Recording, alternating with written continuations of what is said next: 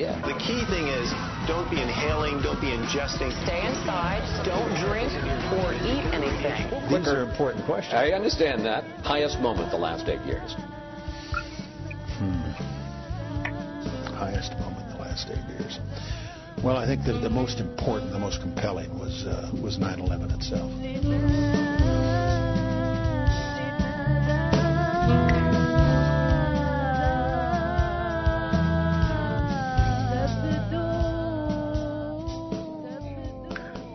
Welcome to the special live edition of Truth Jihad Radio. I'm Kevin Barrett, bringing on all sorts of interesting guests from all over the ideological and informational map, but mostly telling you things you'll never hear in the corporate controlled mainstream. And if I do bring any mainstream defenders on here, I'm usually beating up on them and or vice versa. So you're going to hear something slightly fresh and new tonight. In the second hour, we have a real live, uh, not just a real live, but the world's leading Buddhist Nazi ufologist. That's Brian Ruhe, my fellow Revolution Radio host. He'll be on along with Apollonius, who is an anti-Satanist provocateur who plagues, uh, I mean, haunts the comment section at the Unz Review and other places. And, uh, really wanted to come on the show with Brian. So that'll be an interesting end of the show uh, TradCatKnight. Eric Gajewski is going to be on in the second half hour, but now in the first half hour, I originally had scheduled Al Hajj Mauri' Saalakhan of the Aafia Foundation, uh, founded for Aafia Siddiqui, but he's been having health problems. And, you know, one of the cool things about knowing Gordon Duff Veterans Today is that he knows so much about so many things and he knows so many people that probably about half the topics I do on here, I could just bring him up as a substitute guest, and he probably would know as much about the topic as a lot of the specialist guests do. And that's probably true here. Uh, Gordon has actually been in touch with Imran Khan. He told me Imran Khan was going to be a future Pakistani leader um, year, many years before it actually happened, and he's been in touch with him about the Aafia Siddiqui issue. And so I thought he would be a good guy to talk about it since Mauri' can't do it tonight. So hey, welcome, Gordon. Good to have you back. Well, you know, you've got an interesting story here. Um, one a, a story that's probably, and I don't know how to how to express this to me, one of the most shameful episodes uh, in recent American history. And since you and I are the chroniclers of shameful episodes, uh, it's near the top for me, uh, right there. And uh, me too. It doesn't get any worse. Uh, what you'll, what you may know if you just Wikipedia, it and that won't do it, do you much good. Um, the articles that you would have to go to to be reasonably informed, you'd have to go to things that Kevin and I did maybe a decade ago. Uh, but um, let's tell you where it all starts. Valerie uh, Valerie Plame is where it all starts. Valerie Plame, Joe Wilson, uh, Niger and Africa, and something called yellow cake uranium. This is where Aafia comes from. I can tell you what Aafia, who Aafia Siddiqui was. Uh, born in, she's a physicist, born in uh, Pakistan, PhD, um, married to a Boston anesthesiologist. Aafia Siddiqui taught at the Massachusetts Institute of Technology, or MIT as they call it on television. She was a CIA asset. Oh, wait, that. If we remember, remember, we take the clock back to after 9/11, we were looking for excuses, all fabricated at any, no matter what it took, to invade Iraq, that a country that had absolutely nothing to do with 9/11 whatsoever. Yeah, seven countries in five years. Uh. Yeah, yeah. They, you wanted to deal with the 9/11 problem. I've seen the FBI files on it. That would be Israel, South Africa, Saudi, America, Saudi Arabia, and mostly the United States. Mostly.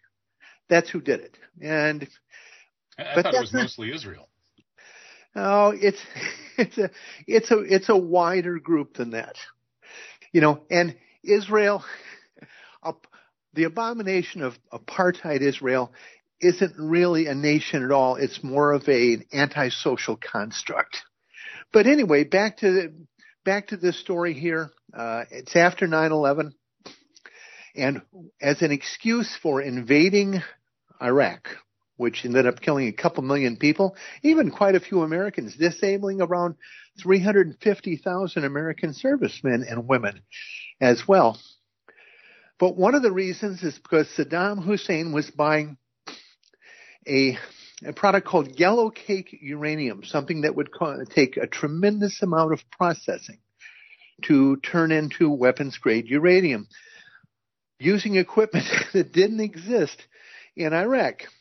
Uh, are you More, saying he was actually buying it, or that this story was? Contained? Well, the, the story the story here, Aafia Siddiqui was being being sought as part of a gang selling yellow cake uranium. This is what her original charges were: selling yellow cake uranium to uh, Saddam Hussein. In actuality, she was working with the the CIA and Valerie Plame, a CIA agent that was outed by I'm trying to think. Uh, Scooter Libby, wasn't it? Scooter Libby, that's right, vice president potential candidate. He, and uh, Scooter Libby was given a uh, presidential pardon. He was convicted. So, so, so basically, Dr. Aafia's crime was was being a, a, Muslim activist who was hanging around with the wrong people in the CIA, namely the, the basically not so bad people in the CIA. And and since I'm kind, I, I kind of hang around with you, and that's sort of how I see you. Uh, do I have to watch out? Uh, you know, am I going to get kidnapped and tortured and this kind of stuff? uh, pro- probably not, but because I go to a lot of effort to make sure I have some really, really nasty, nasty friends. Yeah, that's what you've, you've mentioned that a few times. Yeah, yeah. This is this it's, it's not a really good advertisement for Muslims yeah. Of us to work with the CIA when stuff like this happens to her. So we have an imaginary product. Uh, this uranium stuff, it never existed. Never existed. Never sent to. And Valerie Plame is responsible for breaking down that uh, that game that would have given Bush uh, something that he would have had a little more substance for going into. But hey, he he you know he uh, managed to escape arrest anyway. They couldn't get Valerie Plame because well, one of the reasons her husband Joe Wilson, uh, who more or less today is uh, you know longtime Washington insider, but a, a major journalist today, and uh, Joe Wilson took every opportunity to get not just the truth out, but to torture everyone involved and had things coming. But the fallback for the Bush administration and the state of Israel in this case who wanted that invasion to go forward and was going to get anyone that tried to stop it was to go after Valerie, uh, or not Valerie Plame, but Dr. Aafia. Now, Dr. Aafia and her two children went on a trip. She was visiting her family in uh, in Pakistan. While she was there, a CIA, uh, we'll say, private contracting gang, gang of uh, Pakistanis kidnapped her and her two children off the street. They were paid $55,000 for her and her, her two children, and she was transported to Afghanistan in the back of a car to Bagram Air Force Base, where she was put in a secret prison, where she spent five years with her children. With no charges, as I understand it. With no charges whatsoever. Just rumors of yellow cake for the rumors of yellow cake. No one has seen her children since. And well, I said I, on the according to the official sources now, there are uh, two turned up alive. One is gone and missing and presumed dead. Yeah, you know, well, I go back to I go back to the time here when they sent back a kid. Okay, I was on the phone with, with Imran Khan, who was the recently ousted president of uh, uh, of Pakistan, and Aafia's sister. And Aafia's sister is telling the, the two of us, Khan sitting in the room next, next to her on, on his phone with her, and uh, that this wasn't the real kid. They'd never seen this kid before. now, where that goes, I'm just saying I was there and it happened. And I recorded this call. You know, I have it. I do. Well, I do that. Send me the MP3 and I'll post it to YouTube. Well, you know, actually, maybe, you, maybe you've actually the audio the audio is terrible, but you've actually heard it. But it was it was years ago.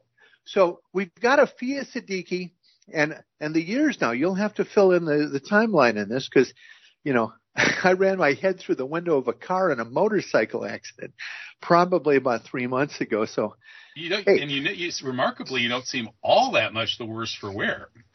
Maybe you were just always crazy. Uh, two surgeries, and we're, you know, well, there's there's something to that. So we have Aafia after five years. She's down to 87 pounds. She's in a wheelchair. She looks like death, and we have photos in that wheelchair. I mean, 87 pounds. She can't hold her head up. She's in Bagram Air Force Base and she is being interviewed by two FBI agents sent from Washington and three Navy SEALs. There's also an interpreter in the room to interpret whatever language Dr. Aafia Siddiqui, professor at Massachusetts Institute of Technology, an American citizen, wife of a Boston physician, uh-huh. who's spoken English every day of her life, mind you, uh, probably from birth for people that smart. Well, maybe they needed to interpret the uh, you know smart peopleese for the uh, well, let, people. Let's get let's get how this goes. So we've got and the, the people in the room, the FBI agents are about 180 pounds apiece. The Navy SEALs average around 240. Hmm. Aafia at 87 pounds, she can't even hold her head up. And as Jim Dean says, you just can't make stuff like this up. Suddenly leapt out of her wheelchair. The person that was doing the translating from her Boston accent English in, into English that Navy SEALs could understand, apparently. Nothing over three letters, nothing over, over one syllable. So she, she got an M16, leapt to her feet, knocked down the FBI agents, wrestled with three Navy SEALs, people bigger than, bigger than either Kevin or I. And, and we're old tough guys, mind you. Got that, uh, rifle in her hands, seals rolling around the room. This 87, it's right, she's right out of a Marvel superhero uh, film. They're rolling around the room, banging into walls. She's picking them up with one finger, mind you. So how do these like FBI SEALs? Uh, how, how can they have the uh, the gall to, to tell this story? I mean, they, they well they they were able to. How ashamed could they be? You know, I, I mean, how could they? They they must uh, I mean, are they laughing or I mean, what? In a in a, cl- in a closed in a closed New York courtroom with an Israeli citizen sitting on the bench. yeah, it went just it went just fine. So apparently, the uh, interpreter, who is really necessary, obviously, found a gun and shot her in the stomach, and they were able to wrestle her to the ground. Now, she was brought back to the U.S., and this is what she's convicted of not for yellow cake uranium or being kidnapped off the streets and held prisoner on an Air Force base for five years. And this is an Air Force base where some of my friends, oh, what do they do there? They build the roads, cook the food, peel the potatoes, this kind of stuff. This is like Fight Club you're in right now. So we knew she was there. You've got informants. I have informants.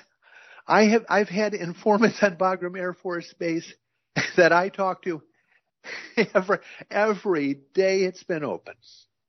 Every you can't go in and out of there without somebody calling me up to tell who it. But I don't want to know. No, we're going to tell you anyway. Yeah. Brought back to the U.S. and sentenced after the, an insane trial. Absolutely insane. I'm surprised that they didn't have a jury made up of uh, uh, 9/11 commi- commissioners. It's what it seemed like. Since the where, 80s, where do they get 80, these lawyers who pretend to defend people like her and and and, and uh, Dzhokhar, the so-called Boston bomber? I mean, these people who are just blatantly, obviously innocent, and they they don't get any defense from who's appointing these lawyers. 87 years in 87 years in prison. Now I'm tr- I'm trying to remember. We're having a, we had another incident happen in uh, Pakistan after this. Remember, we had a Blackwater employee uh, as a CIA contractor, and I'm trying to remember Yeah, his yeah, name. Ra- Raymond Davis.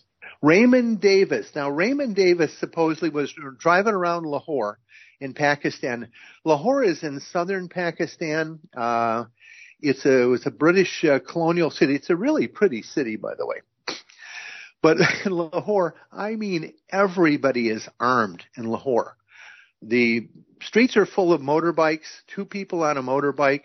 The back guy in the motorbike's always got an AK-47 when I've actually driven, ridden through Lahore, I had a chase car behind me and in front of me a stake truck with 15 people on it with varying forms of weapons, muzzle loaders, MP5s, a lot of, you know, Chinese Alibaba, you know, SWAT outfits on, standing there. And When anyone would come up next to the car, they would just point their guns at them and wave them away but an interesting town because nowhere else in Pakistan is quite like this. If you're up in uh, Rawalpindi or wherever, it's just concrete and mold and really bad food. but none of Lahore is really good food and, and really a cool place and a pretty town, you know, very tropical, but armed to the teeth. Anyway, Raymond Davis was being followed around by ISI people, Inter Services Intelligence, uh, Pakistan CIA and killed the people that were following him, was arrested for murder. Well, And- there, there were rumors that he had been up to no good, and that these ISI guys following him were, Yes. you know, part of a group that was going to bust him for what he'd been doing, whether it was false flag terror or uh, what were the, the spying on the nuclear secrets or this sort of thing. Well, a few years ago, when General Pasha was Director General of the ISI, I met with General Pasha for a while, um, along with uh, uh, General Begg, who'd been the, the chairman of the Joint Chiefs of Staff, and some of the officials from the, the tribal territories in the in the SWAT region, discussing the CIA operation in uh, uh, Peshawar. And that's a a town that's sort of near the near the Afghanistan border. Yeah. And, that was the uh, it was- Pakistani Taliban stuff. Yeah, it was their is their con- contention. The uh, ISI Director General's contention in a, private discussion, and it's the only time I had really good food there. By the way, if you're going to sit with the head of an intelligence agency, nobody's going to bring you crap food. But uh, they described that uh, there were bases just across the border under American protection from India's RAW and uh, Israel's Mossad, who were training and arming uh, not the regular Taliban, but there's a different Taliban that the U.S., India, MI6, British intelligence, and the Mossad unleashed against Pakistan to destabilize Pakistan. Yeah, that's the so-called Pakistani Taliban. Yeah, it's a different Taliban. uh, tra- translated simply means student. that's that's it. And so any of us are, yeah. So as a student of life, I'm Taliban. You know, and and Kevin's certainly a student of life. Kevin's Oh. Taliban. Yeah. I've been Taliban for a long time. Uh, but uh, it's the the contention of the ISI that the U.S. and, and we have to remember that only a few years before the when the Mujahideen, the precursor to the Taliban, was involved in fighting Russians in Afghanistan, it was Pakistan's ISI and Pakistan's army working under General Hamid Gul, who was a former Veterans Today uh, uh, editor and He's a long time, radio show actually, yeah, long time what really happened on 9/11. Yeah, one of our guys, uh, who led the combined effort with the U.S. against Russia in Afghanistan. And then, of course, when they were no longer needed, the tables were turned. Now, during this time, the uh, chairman of the Joint Chiefs of Staff of Pakistan was Admiral Iftikhar Sirohey. Now, Admiral Sirohey, who's about 88 now, is basically as close to my dad as anybody around anyway. But um, spent a lot of time in the U.S. during this period, coordinating with the with the U.S. Army, and worked closely daily with General Colin Powell, who was our chairman of the Joint Chiefs of Staff, and they became close friends. Sirohey uh, called me at home and uh, asked me to contact General Powell. Wrote uh, wrote a letter, which I I printed out and uh, put in a nice little envelope and faked a signature on, and uh, to be given to General Powell to present to President Bush. And uh, to arrange for a, a, disposition here. Now, this is right here. We're, we're doing a changing the guard from Bush to uh, Obama. While this, well, Bush left, then this became an Obama issue, and Powell became civilian at the time. But uh, the request from Admiral Sirohey to General Powell to make some effort for justice in this case. Uh, Admiral Powell or judge General Colin Powell chickened out. Uh, and God only knows we were always taught that this is the best guy in the whole world. But for whatever reason, and I don't know his reasons, he chose to, well, I can tell you his reason he's afraid of being smeared by the Israelis, and this would have set them on him. Uh, the question we ask is why was it life and death important to the Mossad that Aafia Siddiqui be persecuted because of her relationship with Valerie Plame, because of uh, her efforts as as part of the group to stop the invasion of uh, Iraq and the destruction of that country and the theft of almost half a trillion dollars of its oil by organizations the Israelis were, let's say, well invested in. Uh, Kevin, what do you think about this? Yeah, that that all sounds uh, pretty plausible, and uh, yet another reason to nuke Tel Aviv. Wait a second, I didn't say that, but uh, th- there are some nice people in Tel Aviv. in fact, I'm going to have a, a it's an anti-vax uh, Israeli types on my show next week. But but actually, Gordon, uh, getting back to Raymond Davis, wasn't there an effort to trade Raymond Davis, this this uh, American contractor, CIA? Yeah, I'm glad you glad you picked that up. Yeah. And the a deal was cut for a trade. Pakistan did a deal with the U.S. to, to trade, and uh, the that deal was scrapped when the CIA did a we'll call it just a you know an in run. The family was given fifty five thousand dollars again. I keep seeing that amount of money over and over. Fifty five grand uh, by the CIA under a the auspices of what the Saudis typically call blood money.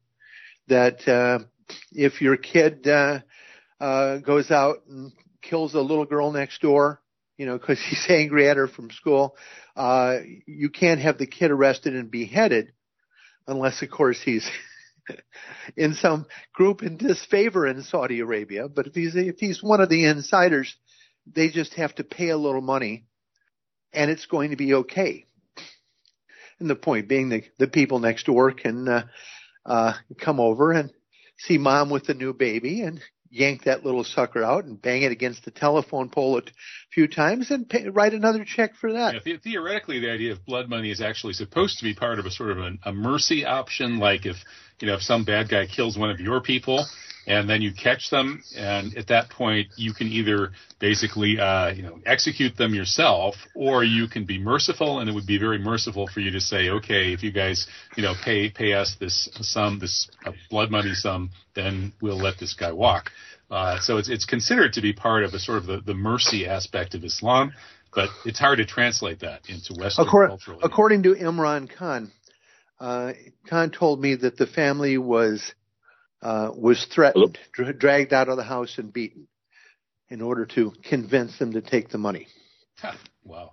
Yeah, wouldn't put it past them. So, so this, yeah, basically, where we have just a couple of minutes left, but uh, when Ramsey Clark said this was the worst case of injustice I've ever witnessed, and he's been the lawyer for the people who've been uh, treated unjustly, uh, would you say he's pretty much on the mark? Yeah, this is. I watch this stuff I watch crazy stuff like this all day this is the absent. I find this offends me almost every day. Something about this case pops up somewhere. You know, we're reliving edges of it continually. And Pakistan hasn't forgotten. I mean, she's she's a national hero in Pakistan. They're oh, I've got. Uh, I've got they photos. have nuclear weapons and they're pissed off. I mean, yeah, I have photos from Pakistan of the of the Dr. Aafia posters that are all over the country. I assure you, they're everywhere. Mm-hmm. You may not know who Dr. Aafia is, but a couple hundred million Pakistanis know really, really well and are very, very, very angry at us because we're. Are we really bad people like this, Kevin? Are we that bad? I know we're bad, but this is this is ridiculous. It's it's ridiculous. Kidnapping, murder, five years of torture, and then in order to pull justice out of it, you know, she's given a. Uh, you, you uh, shoot her, shoot her with have a surround her with FBI Navy SEALs, shoot her in the stomach, and then blame her and sentence her to 87 years in prison. I mean, come on. I would like I would like to have the photos and home addresses of everyone who was in that room. And uh, I would I would do the full Donald Trump to these guys. I'd make sure that everyone knew what the, what they were, what they had done, and what horrible horrible people they are. And you know the, we have so many cowards and malcontents, especially within the military. And of course, you know, I won't talk about the FBI here for varying reasons. But uh, well, there, there's there's some good guys in the FBI down the, the lower ranks. Oh, I you know I, yes I I actually have friends in the FBI at lower ranks who are you know funny normal people. Yeah, but, yeah such as it is. But how many? Uh, yeah, I can okay, think so, of, so anyway, I can think of two. Hey, I can think of two. What are there like sixty thousand of them? well, you only know two. There are probably three or four more somewhere. But you know, Gordon, we hit the end of the half hour, and I think you you pretty well uh, hit the hit it out of the park. I mean, any who else can I call up two minutes before airtime and uh, get this kind of granular detail on on this kind of case that most Americans don't know anything about, that every Pakistani knows everything about. Um, I think people need to know more about this. So thank you for uh, for sharing your knowledge, Gordon. Well, it's always fun uh, fun being on with you, Kevin. You know, okay. and and you'll you'll have to come by uh, come by the house and visit again. Kevin was staying here over the summer a bit. I, I would love to. It's it's a very cool place. And so look, looking forward to it, and and keep uh, keep getting better. Uh, hope hope you and Carol uh, are in better shape next time we we're able to drop in on you. Inshallah. Inshallah. Okay. Take care, Gordon. Bye. Bye. That's Gordon Duff, senior editor of Veterans Today, who mostly posts now at theinteldrop.com. Uh, so check that out. Very, very interesting guy, and I think he's uh, he's mostly right about Dr. Aafia, although I wouldn't necessarily uh, be sure that she was actually a CIA asset, but maybe she was uh, encountering the that wing of the CIA that was working against the neocons, and then she paid the price. That's that's not impossible by any means. All right, let's get going here. Second half hour. Eric Gajewski, Trad Cat Knight, is the hardest working traditional Catholic on the internet radio airwaves.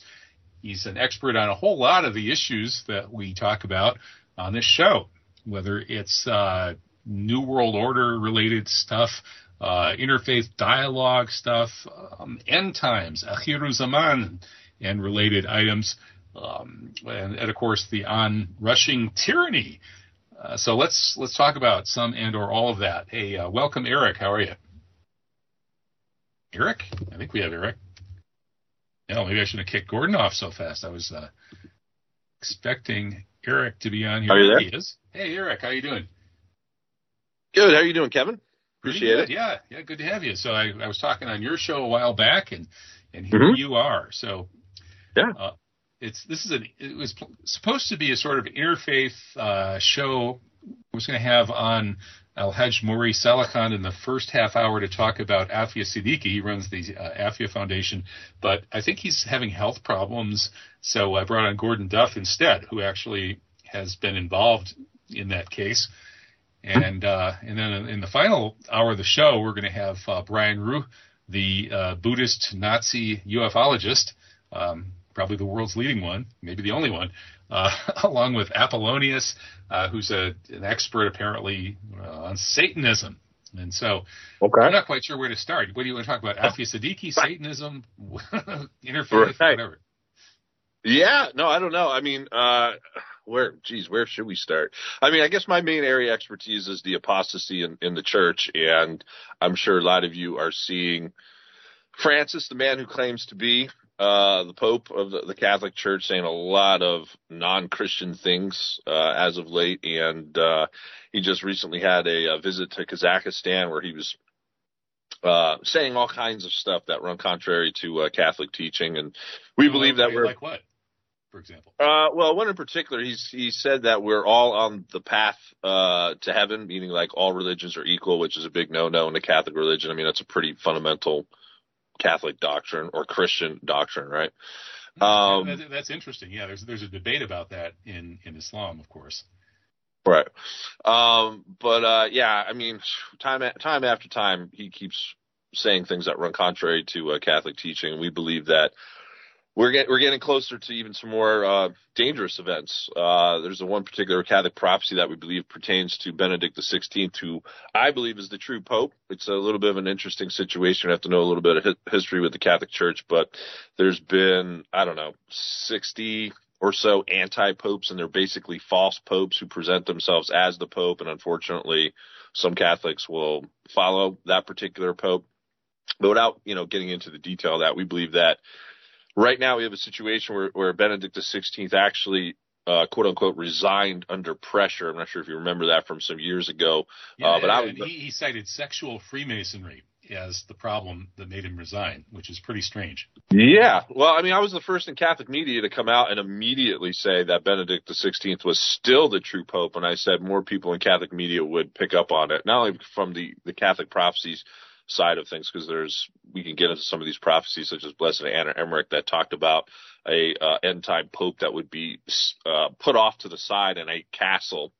Uh, and he had very few friends left in the Vatican. Uh, Castle Gandolfo is where Castel Gandolfo, however you want to say it, is uh, where Benedict XVI uh, pretty much remains. And um, from some of my uh, sources, I'm close with a Father Paul Kramer who knows quite a few cardinals. And there's there's a de facto schism in the church right now. Uh, those who will silently say or agree that Benedict XVI is the true pope, and the others who are just going to run into one, one world religion uh, path. Um, that's where we get into a whole other side conversation in, in regards to who is actually behind the apostasy. You mentioned masonry there. Yeah, the three M's I call it. There's masonry, there's Marxism, and then the last one's modern modernists. That one might be a little bit new to those who are not. all, all three kind of go together to a certain extent, don't they? Yeah. Oh yeah. Oh yeah. They all they're all interlinked for sure. Uh, the modernist is basically a false Catholic. He's your Joe uh, Joe Biden type, Nancy Pelosi. I mean, if, they, if anyone really thinks that they're Catholic, I mean, it's like, come on, really? They're not following any of the Catholic uh, teaching. So, um, but yeah, I mean, it's going to be interesting times ahead. And, and the reason why I mentioned that Benedict XVI was the true pope, and many people don't realize this. Uh, this is a little tidbit or a nugget for you. Everyone could probably go up on Google right now or after the show and just type in uh, Pope Benedict XVI assassination attempt, and you'll see how shortly before his supposed resignation, there were there were actually um, assassination attempts on him in the form of uh, poisoning. And many people think that John Paul I was poisoned by Freemasonry. I'm sure you've probably maybe covered that in times past. It only lasted 33 days. They they just, of course, uh, beatified him it was September the fourth or the fifth, actually. Um, they beatified him, which is that's a whole other side topic too. But um, yeah, I mean, it's we're, we're getting to that point where I believe in all, and I've been saying this, and, and a lot of people roll their eyes when I say this, but I base it upon what the synagogue is saying, what these top Talmudic rabbis are saying. They are saying that their messianic era is going to start next year. I'm not sure, Kevin, if you saw some of these uh, headlines, but No, the- specifically, who, who who says that? uh, some of the top Talmudic rabbis from from the synagogue. Uh, I'm trying to think of some of the rabbis' last names. Um, I don't know. I don't think Skorka was one of them, um, but some of them uh, f- from coming off of the Jerusalem Post. Um, trying to mention, uh, remember their names now, but And the thing about it is they're they're saying their I think their next year is their um their uh jubilee year um jubilee year for for the synagogue but they're they're preparing the temple did you see that headline this last week of the uh, five red uh heifers hopefully I'm pronouncing it correctly but they got those heifers I think yeah heifers heifers yeah heifers they're they're they've well, heifers from Haifa yeah heifers from Haifa they were actually raised by like some Texan some Christian quote unquote Christian Zionists I guess specifically raised raised them for him and they got shipped over there. But then the, the Ben Gurion, uh, airport is now staging to have all, you know, 70 nations show up. So they want to expand the airport or whatnot. I mean, they're doing all these like little subtle things that from what the early Catholic Church fathers indicated. They said, if you want to know that the, you know, the, Jewish Antichrist is here, these are the signs to look for. This preparation for the third, third temple, he's going to be the one to uh, ultimately put it together here soon. So we kind of see it kind of coming together on that level. You got the interfaith movement that you mentioned. And let, us just make sure the listeners are reminded that this notion of rebuilding the temple and having the uh, so-called Jewish Messiah or person that Christians and Muslims would call the Antichrist rule the world from the new temple in Jerusalem. Uh, this messianic uh, yearning or plan or whatever it is would require destroying the Masjid al-Aqsa, which is the Islamic world's oldest and greatest architectural monument. And trying to do that, of course, would ignite an all-out war with Islam. And Pakistani nukes would probably start flying towards Israel and stuff. So, so the only way that could happen would be under cover of war or total catastrophe. It's just not something they could do overnight. They can't just blow that up. It'd be, it'd be like dynamiting the Vatican. Right. Yeah. I mean, I don't, I don't know what false flag will happen over there soon. I've got a lot of analysts indicating they'll try to hit the Dome of the Rock or something here soon, blame it on Iran. I, I don't know exactly how it's going to fall out, but when the Antichrist steps out onto the scene, he is going to form um, a false peace treaty uh, from from uh, Catholic, uh, you know, tradition. He's going to form a uh, false peace treaty between, um, you know, the Islamic State and the the Jewish state. Um, again, I've I've indicated. I don't know if you've looked into this uh, character. I, I, think his esoteric or his uh, general name is Maitreya. I don't think it's anyone on the world stage right now. I think he's going to step out onto the world stage after the economic collapse, and we'll, we'll like. I mean, I think people who listen to your radio show will be easily able to identify. So, so yeah, Maitreya is is one is some like a holy holy man, self-proclaimed prophet or messiah or something like that, right? Yeah, no, I mean he cl- he claims to be he claim well he's, he doesn't openly say he's God on his website, but he says he is the leader of the world, and he always capitalizes everything. You know, come follow my plan. I, you know, when, I, when I get emails from people who say that they're the uh, they're that they're God or they're the leader of the world, and they come like in all caps, I, I just hit the d- delete button usually. Right. Yeah. No. I mean, like I said, I, I listen. It's not one of those things where I've just looked at him for a couple of weeks. I've I've literally been studying this guy in and out for like ten plus years, and he perfectly lines up with tradition. Again, not anyone that we see out on the world stage right now. I think we'll we'll, we'll all know, you know, when that time comes. But you know, I, yeah, I would have voted for Bibi Netanyahu for Antichrist. He he had my all right. Well, did you see what's what's the new uh the new guy's name the, the prime minister? He was talking about how uh Israel's now open for a two state solution. I I don't even remember what his yeah, what right. is his name. Oh gosh, I'm, I'm spacing it out. You know, Bibi was just so uh, right. overwhelming in his presence that I can't even think of anybody else uh, running Israel. I'm not sure if they do. I think Bibi's coming back. Actually, he's poised to to I would back doubt power. It. I would not doubt it. Yeah, yeah I mean, it's yeah. all. I don't. I don't know what your opinion is, but I, I mean, just politics, whether it's our country or other countries. I think it's all kind of stage stoogery at this point. Everyone's sort of playing their their part. But I mentioned on your show, or when you came on my show, excuse me, uh, the message of Fatima being very, very important because. Yeah, yeah let's get into that because I, you know, I've done a bunch of stuff on that issue uh, with people, uh, a lot of traditional Catholics like uh, Peter Chojnowski and, and yeah. Gary Jeffrey, uh, who are who are experts on that. Uh, do you does your view line up with theirs?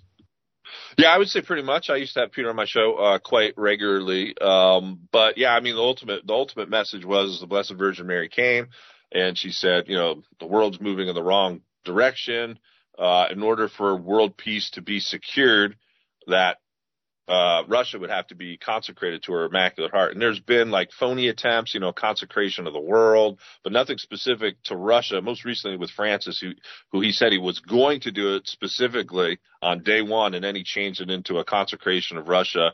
And we all see after the fact how it hasn't produced any fruit. I mean, it's getting, at least on the surface level, worse. I mean, you got. Yeah, well, it, it looks to me though that, that actually, you know, Russia is kind of returning to its Christian roots and moving away from its uh, communist and Freemasonic past. And that is precisely what the Antichrist forces don't like about Russia, which is why we're seeing an acceleration of the war on Russia.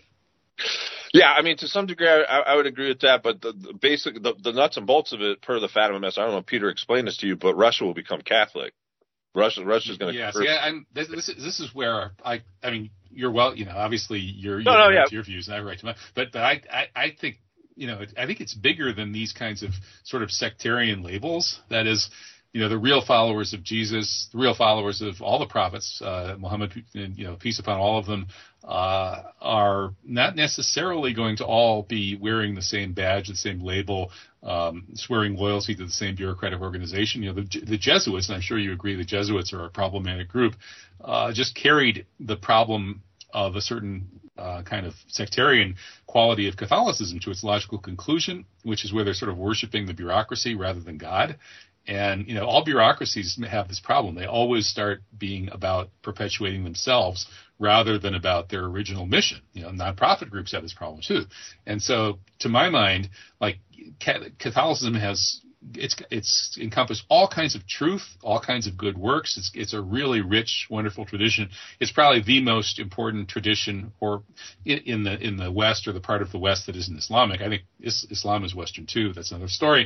In any case, but but that that problem of identifying with the brand, identifying with the corporation, identifying with the bureaucracy, taking orders from the CEO or the Pope or whatever, that confuses people, and then you're not going to realize that in fact you're you're on the same team as a bunch of really good people uh, who have a different label whether they're Eastern Orthodox, whether Muslim or what have you.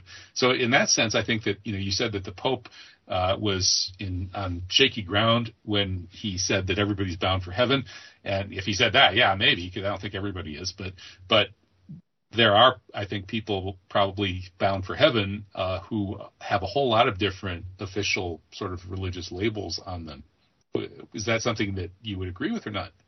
Well, well, Catholicism, yeah, no, Catholicism basically says it's one way or the highway. It's like there's no, uh, there's one infallible, it's an infallible doctrine. And, and, that's why that's one of the reasons it's falling apart is because how, how, can anybody really believe that looking around the world and in this modern age of communication with people well, from every corner be, of the world? I think it's going to be important though for the times ahead when eventually down the road China is going to turn on Russia so I, th- I think China's kind of playing Russia here a little bit. They want Russia to kind of go in Europe. Russia's going to attack the United States via Catholic prophecy. They're going to overrun Europe. And then when that time comes, when they're sort of weakened a little bit, because they're not just going to completely steamroll, that's when China will come in to basically t- take over Europe. And so that's why I was trying to explain. Mark Dankof is going to be on my show uh, on Sunday. We're going to do a Sunday night radio show, and I tried to explain that to him. That's why the consecration is going to be necessary because anyone who bears the name Christian, it's going to have to be total unity. There can be no there there can be no more like thirty thousand denominations. There can't be Greek Orthodox. Can't be. It's going to have to be a total unification in order to, you know, to to hold the bastion of Christianity together. But yeah, I mean it's an interesting topic. Not, I mean obviously I've talked with a lot of Russian Orthodox, and they think that's complete hooey booey.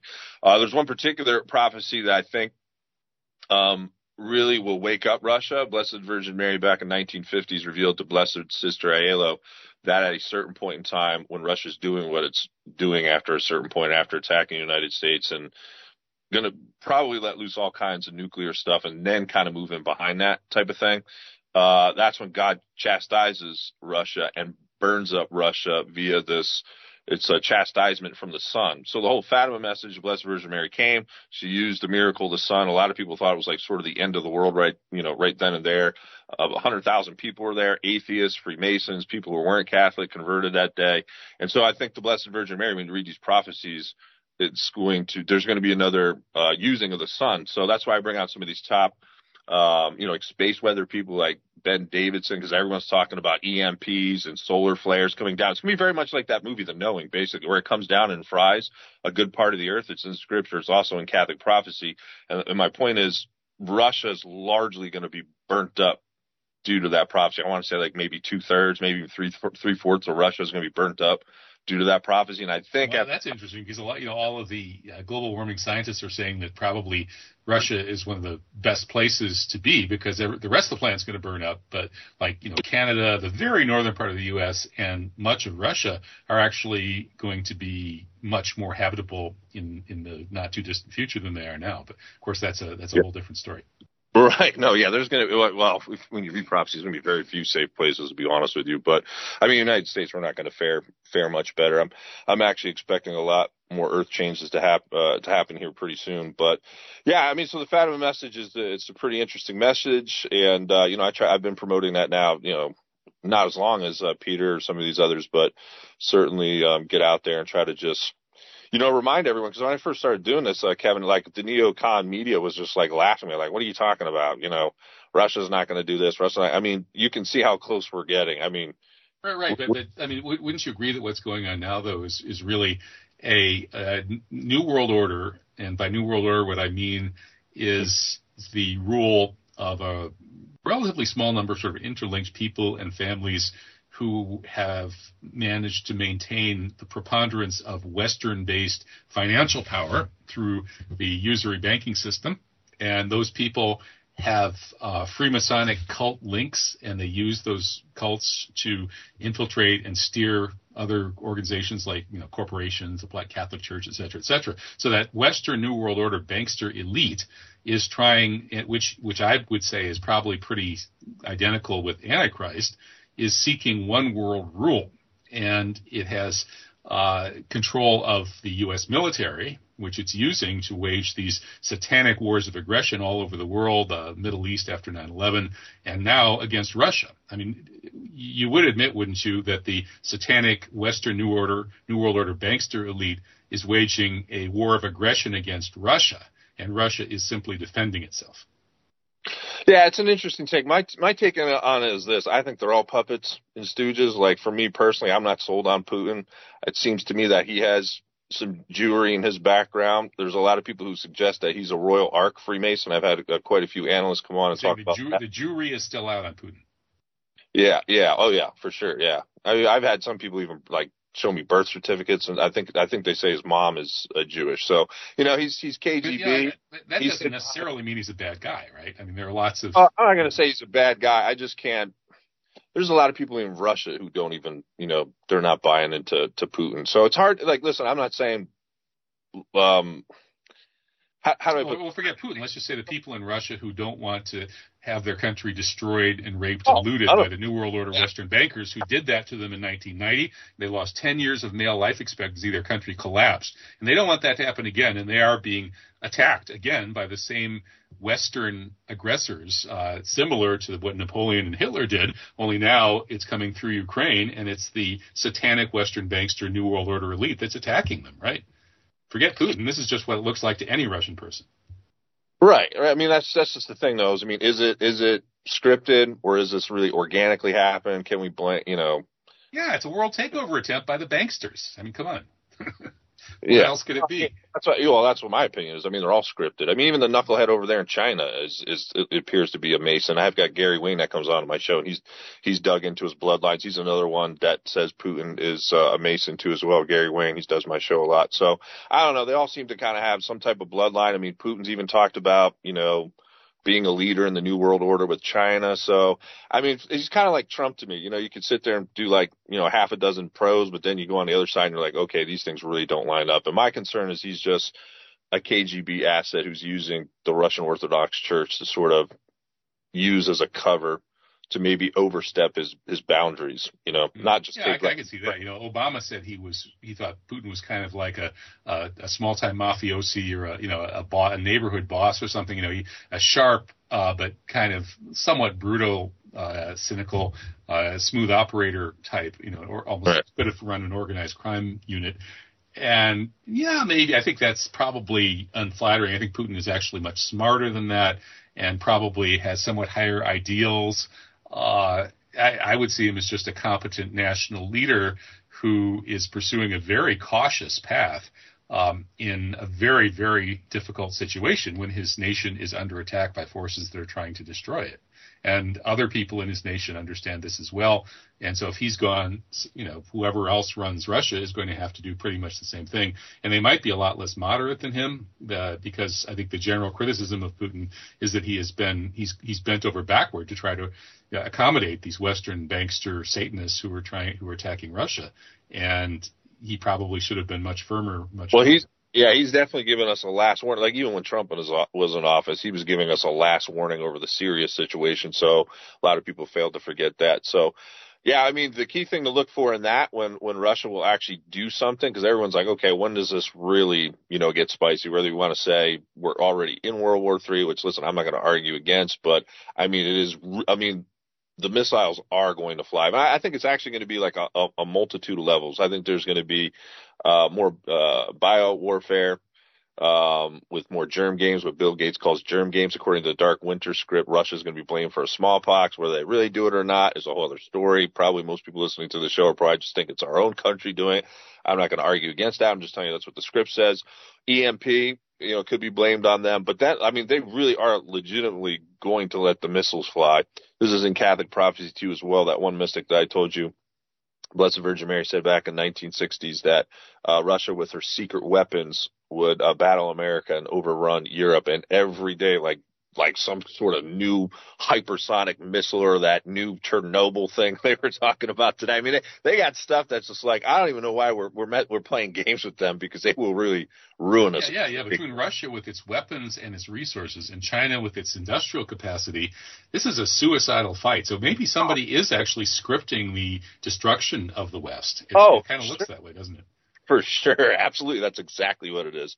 Um, but you know, listen, that's I, I think that's where we're. Oh, I wanted to bring bring this point. When you see Francis go to Moscow, according to one um, Marian apparition from the early 1960s called uh, Garabandal, um, it was foretold that when you see a pope, quote unquote, go to Moscow to put a détente together, you know, ceasefire between the east and west, because this is going to escalate. Um, I think it's going to run all the way probably to like early spring. Um, like I don't, I don't think it's necessarily going to be before the, the year's up. But when you see Francis, Francis is going to Moscow in early spring. Well, if, if that happens, uh, you heard it oh, yeah. here first, folks. Yeah, well, no, that's why I want to. That's one of the main things I want to get across to your to your audience because when you see that happen, like you better get to Walmart, you better get to Costco, you better do everything that you, you could do in that. Buy toilet paper. everything because uh, Garabandal says it's literally he doesn't even get back to the Vatican and Russia go. That's when they lose it. So I think it's going to be more in the springtime. I got some of my analysts think it could be, you know, even before the fall's up. I'm, I'm not sure they could stage this out however long they want to, but that's uh, certainly a, a, you know, when you see him go to Moscow, it's it's when the Pope out. goes to Moscow, buy toilet paper. You know, that sounds like a code word that you know I, the, the FBI is probably gonna kick down my door thinking that I'm sending some code to some terrorist right. somewhere by right, right, saying that phrase.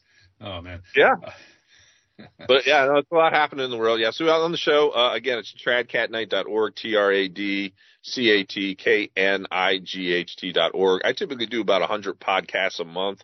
I mean, I, there's some days where I could have five guests uh, on the program. Yeah, you're, you're really amazing. You're the Energizer bunny of uh, traditional Catholicism and, uh, right. and, and broadcasting. I, I really uh, am amazed by your output. I mean, some people, Bonnie Faulkner thinks that I'm a hardworking radio guy, but I got to tell her about you. All right. Well, yeah, we I work. I literally work every day. We do. I do podcast Monday through Saturday, and I got a live radio show seven to nine, seven to ten um, on every Sunday night. I got Mark Dankof coming on uh, this weekend. We're going to talk some areas that we have some some common points um, you know, where we cross with common points. But yeah, I mean, I cover it all though. It's not just like church related stuff. And I bring on people to say whatever they want to say. I don't censor. I don't like bring them on to troll. Yeah, and I really appreciate that. You know, you you, yeah. you combine that firm, you know, Catholic grounding with an ability to listen to other points of view, which yeah. is great. Yeah, and just I mean, just provide you know other you know, areas or points maybe that some of my guests haven't considered, you know what I mean? Kind of bounce it out a little bit. But yeah, I covered it all economics, politics, geopolitics, earth changes, whatever, secret societies. Heck, I've done show on freaking giants and UFOs too as well. you know, every... have you ever had Brian Ruhe on your show? I have not. Well, he's coming up in the next hour, and, and he's, yeah, yeah? he's he's he's my favorite Buddhist Nazi ufologist. Uh, Hey. He used to be just a Buddhist Nazi, and, and I, he's taken up UFOs lately, so um, it should be interesting. Yeah, that's that sounds like an interesting show, huh? The whole hour of that. Yeah, well, he's he's bringing on this guy uh, Apollonius Apollusius or whatever his name is. Uh, uh, well, he, he he kept emailing me, wanted to come on my show and sort of argue about some stuff that gets published at the Unz Review. So um, it turns Oh. out he knows Brian. So Brian and Apollonius uh, are coming on the show in just a few minutes. So Yeah, we're just about at the end of this hour. Yeah, no, it was fun. Yeah, appreciate it, Kevin, and you can Yeah, check thanks, uh, out uh, every month on on my show. Uh, yeah, sign up, and uh, yeah, hopefully we can do this again. Appreciate it. Okay, well, thank you so much, Eric Gajewski of TradCatKnight. Uh, really interesting stuff you do, covering all kinds of ground from the traditional Catholic perspective and uh, the conspiracy-aware red-pilled perspective as well. So take care. That's Eric Gajewski. I'm Kevin Barrett, back in the next hour with Brian Ruhe and uh, Apollonius, talking about. Well, first, I'm curious about what Brian has to say about the UFO issue because I, I don't think I've really gotten deep into that. And somebody's preparing us for disclosure. New York Times is telling us that some UFOs are real. Congress is officially on the record that some UFOs are not human made. So this is a good time to check in with Brian about that, and then we'll see what Apollonius thinks as well. Kevin Barrett, you're listening to Truth Jihad Radio. The website is truthjihad.com broadcasting live on Revolution Radio every Friday night. Revolution.radio is that website. Be back in a few minutes. Stick around.